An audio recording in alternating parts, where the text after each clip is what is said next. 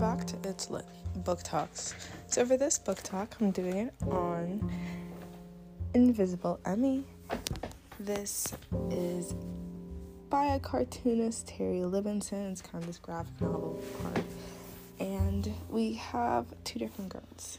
Emmie, of course, is our main character, and she's very quiet. She's kind of like the wallflower. She doesn't feel like the main character of her life. And then, kind of like her, and this, there's another girl who is Katie, and she's every part of her that she wants to be. And as they become and having feelings for the same guy, she realizes, hey, I, I could have been doing this how she is, and I'm not.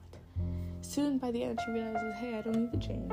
I'm still, as long as I'm being me and I'm being real, this is, there's, I can still be friends with someone who's completely different than me, and I'm still able to not feel invisible all the time.